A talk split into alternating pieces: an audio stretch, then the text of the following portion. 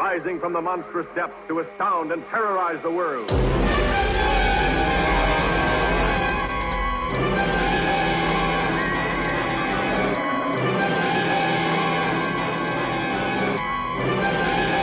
Creature from the Black Lagoon. Hello and welcome to Mashley at the Movies. I'm Ashley, I'm Matt. I'm Aaron. and this is another episode of our 31 Days of Halloween, where each day in October we are discussing a film that's in the horror, mystery, suspense genre. Um, today's film is a classic from 1954 called The Creature from the Black Lagoon, and Aaron's going to tell us about it.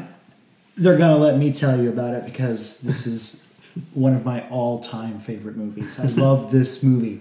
The Creature from the Black Lagoon is from 1954. It was also part of the uh, Universal Pictures monster. That the, now they call it the Legacy, um, which would be the original Dracula, Wolfman, Frankenstein. But this was actually the final film um, of that era. Uh, Creature from the Black Lagoon is about a strange prehistoric beast that's lurking in the Amazon jungle. Uh, they're on an expedition to, uh, well, I'm getting ahead of it. They find a skeleton uh, of a prehistoric creature. Fossil. Fossil, right. And when they go into the, the, the uh, Amazonian jungle to study its source, they discover a creature um, it's basically an underwater amphibious man that uh, becomes enamored of a woman on the crew. Um, this it, it's it's one of the Universal movies. I mean, it, it's pretty straightforward as far as stories go. Uh, they they go they try to capture the monster. The monster doesn't want to be captured, and that's pretty much it until the movie's over. A continuous battle to capture the monster. So I had never seen this movie before. Obviously, I've been well aware of it, but um, the three of us actually saw this uh, not long ago at the local drive-in, um, and I, I was impressed with it. It's um, it's a, it's a it's a it's a slight film. It's eighty minutes, and um, I like how it takes its time building its story.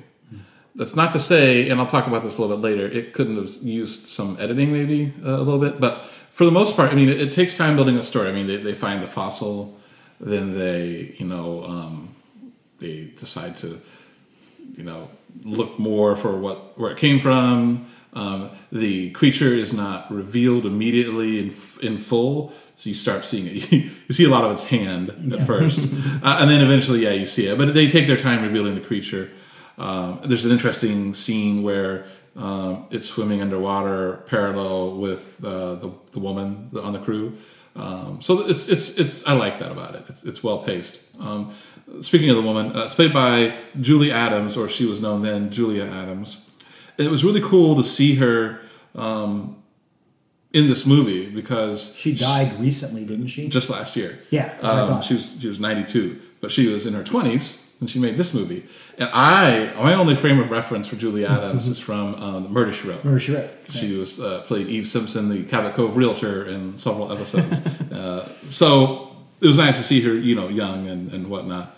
Um, and, and then kind of continuing on with that, with, with, with her. Another thing I liked about this movie, you know, as a gay man, is that while they certainly took advantage of her 20 something female physique, and you know, they had a few shots of her in bikinis and stuff. This was also an equal opportunity um, skin flick. I mean, the, I'm just be, I'm just being real. The- so Richard Carlson and Richard Denning play. Is awesome yeah, this movie. they play these two. I don't know what they are, scientists or something. There, and there's this maybe a weak point in the movie, a love triangle between them and, and Julie Adams' character. But those two guys are shirtless and in their their shorts quite a bit. So I was I was just kind of shocked to see that because you know you see in movies a lot of times. Um, the male gaze being fixated on the woman, and usually the woman's the only one who's required to remove clothing. But that's not the case in this. So that's my little shallow reference. Well, none of that occurred to me. That's that's. that's It certainly interesting didn't occur take. to me. You, you, you, you sit there in judgment, but I can take it. It's No, no, no, right. that's fine. um, so I hadn't seen this movie um, either, but uh, obviously was well aware of it and had seen you know the images of the of the creature before.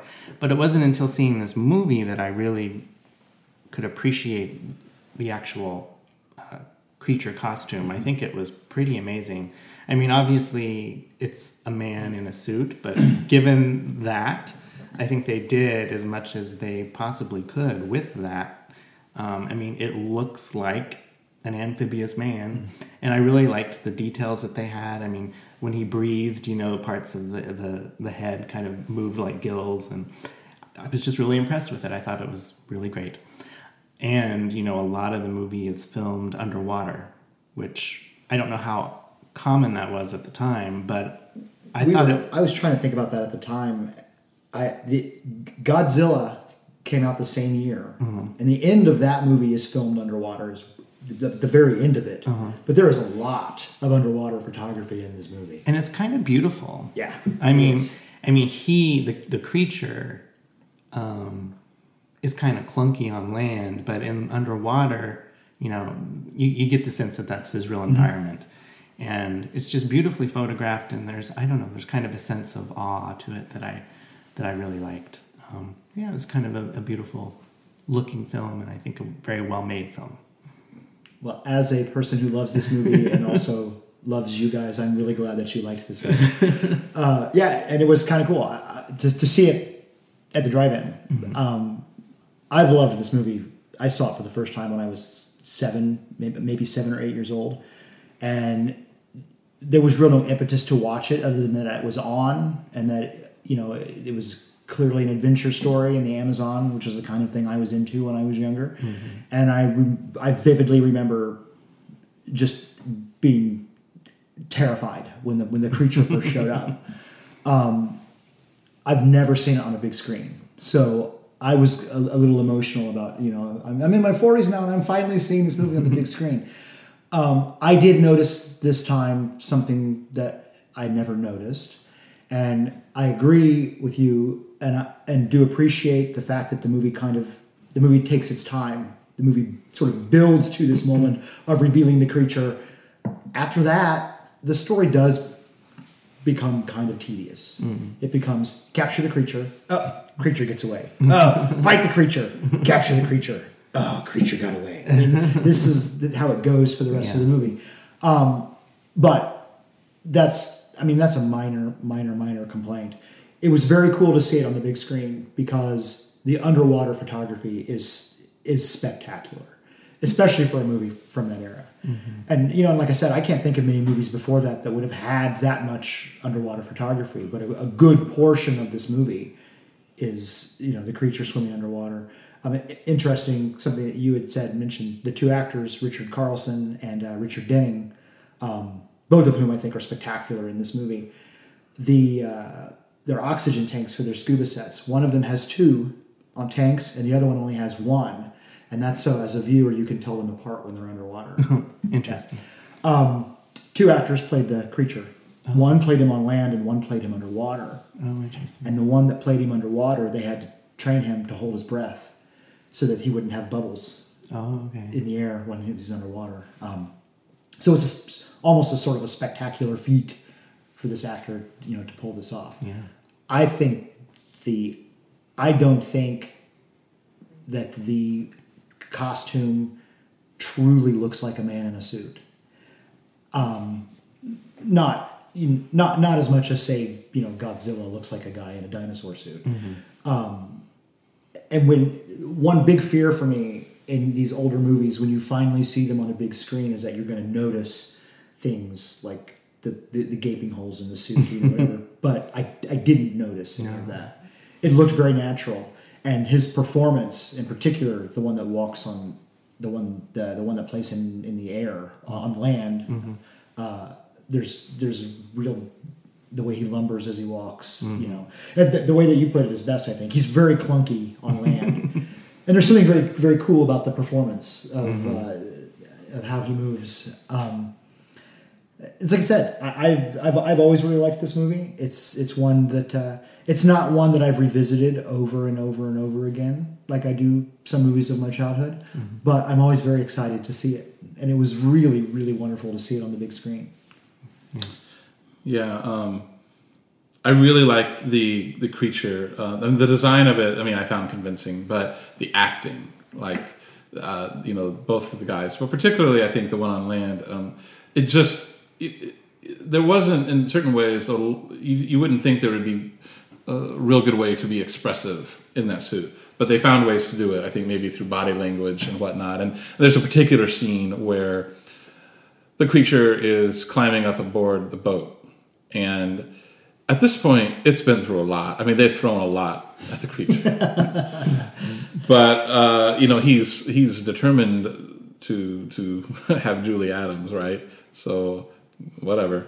Um, but this his the way he climbs aboard is it's just very expressive. I mean, you can tell he is he's a little wounded, he's a little tired, he's a little you know through with this stuff, but he's well, he's determined, I guess. Uh, I don't know. I, I it, they were able to convey the actors were able to convey stuff, but you know, act, uh, emotions, you know, in a way that I found impressive.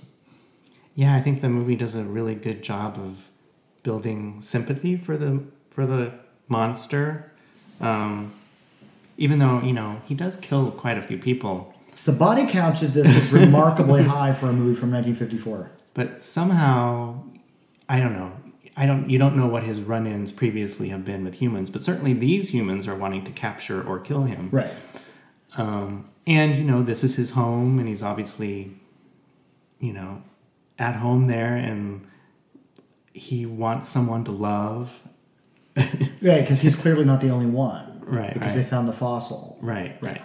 Um, but you get a sense that he's maybe isolated. Right. Um, and he needs, he wants companionship. So I don't know. The movie does a good job of building your sympathy for him, even though um, he's also kind of a monster in ways. Yeah, I mean, it's, it reminds me a little bit of you know whenever there's like a shark attack in the news. It's like, oh my god, this shark just attacked this person in the water. It's like, well, but they were in the water. I mean, they're, they're kind of in the shark's house, and you know, uh, I mean, these people just kind of rolled up. I mean, they make it's, it's interesting in the in the the the build up to this that we talked about earlier. The nice build up when they're traveling down. Is it the Amazon or the or whatever? It's South America somewhere. Well, in, in the in the movie, it's supposed to be the Amazon. Okay, so they're she traveling goes down on the the Amazon and she says, "I thought the Mississippi was so great." oh, that's right. Yeah. Well, there's this in that scene. that the one of the dudes pontificates about how you know the area that they're traveling through, supposedly according to him anyway, hasn't been touched or seen by human eyes in a long time. I mean, he said like what millions of years or Yeah. something. Um, and so you think about it, and you're like, yeah, these people just roll up into the creature's habitat, and they are there to get him.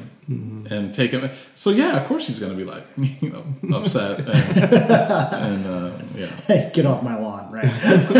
This movie also has uh, some, one of the people that was attacked uh, was played by Whit Bissell, and I just uh, I mention that solely because I can say the name. I, I, Whit Whit Bissell was a was a longtime actor. He's been dead now for twenty five years or so, but um, he was in uh, several old school movies uh, uh, up to it, including things like Soylent Green and, and whatnot. But I just always loved his name, Whit Bissell. uh, Nestor Paiva as the boat captain.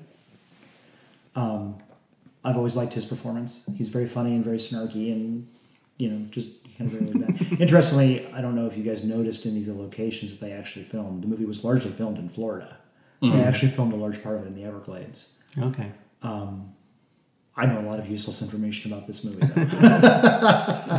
So it's something interesting you mentioned earlier. I was curious about. You said that this was the last of those Universal monster movies, but they made sequels to this. So those not count as part of the well, no, they, they are part of the legacy, but this is this was the last new creation.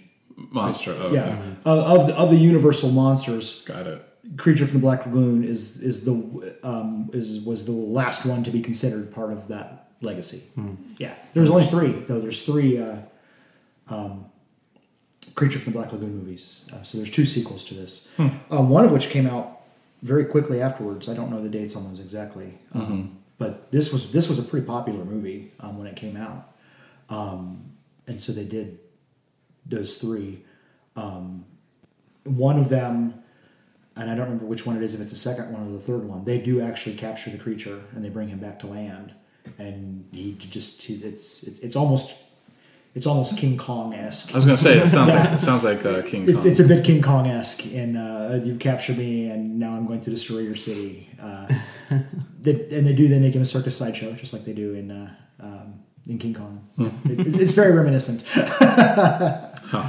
Well, I I think it's a it's a good movie. Now it, it could stand. You, you kind of touched on this earlier. It could stand some editing in the back half mm-hmm. because you know there are a lot of repetitive scenes of the creature getting caught and escaping and attacking and I mean there's at one point the creature does something to prevent them from leaving. I don't know. It feels like eons for the, when they're in that part of the movie. Yeah. And I, I, at that point, at one point, I was just like, I, I really don't care if you guys either either, get, either escape or just die in this lagoon. I- I- let, let the creature eat you. Right, yeah. The uh, you mentioned the one uh, sequence. It's always been one of my favorite sequences in, in almost any movie. I do think the score of this movie, um, the music in it, is absolutely beautiful. I, it's just great. There is something to be said for uh, in the beginning. Every time they, you know, they start to show the monster, you'll see the monster's hand. There's this cheesy apocalyptic chord, you know, every time. Um, but the rest of the scoring itself is v- very beautiful. And there's a sequence of the movie where Julia Adams is swimming, and she's swimming in the waters around the boat, and uh, the creature's swimming underneath her. And the music, the scoring, the way it's done, the music is done right in sync with their movements in the water, and it's uh, it's a it's a really iconic scene, and it's one of the things that I remember most from seeing it when I was when I was such a child. Uh, when I when I was such a child, when I was so young, um, was really being impressed by that sequence. Yeah. so, Aaron, then what do you give it out of ten? This movie gets a nine out of me. All right, Ashley. I was going to say 7.5. I give it a 7.3. so our score is a 7.9, or I'll round it up to an 8. Um, and, you know, I had the tomato meter up. Okay, here it is uh, 85% fresh from critics, uh, 74% from audiences. But the only score you really need to care about is our, is our 8. Uh, so, Especially because mine is a nine. Yes, yes, yes. All right. Thank you for listening. Thank you. Thank you.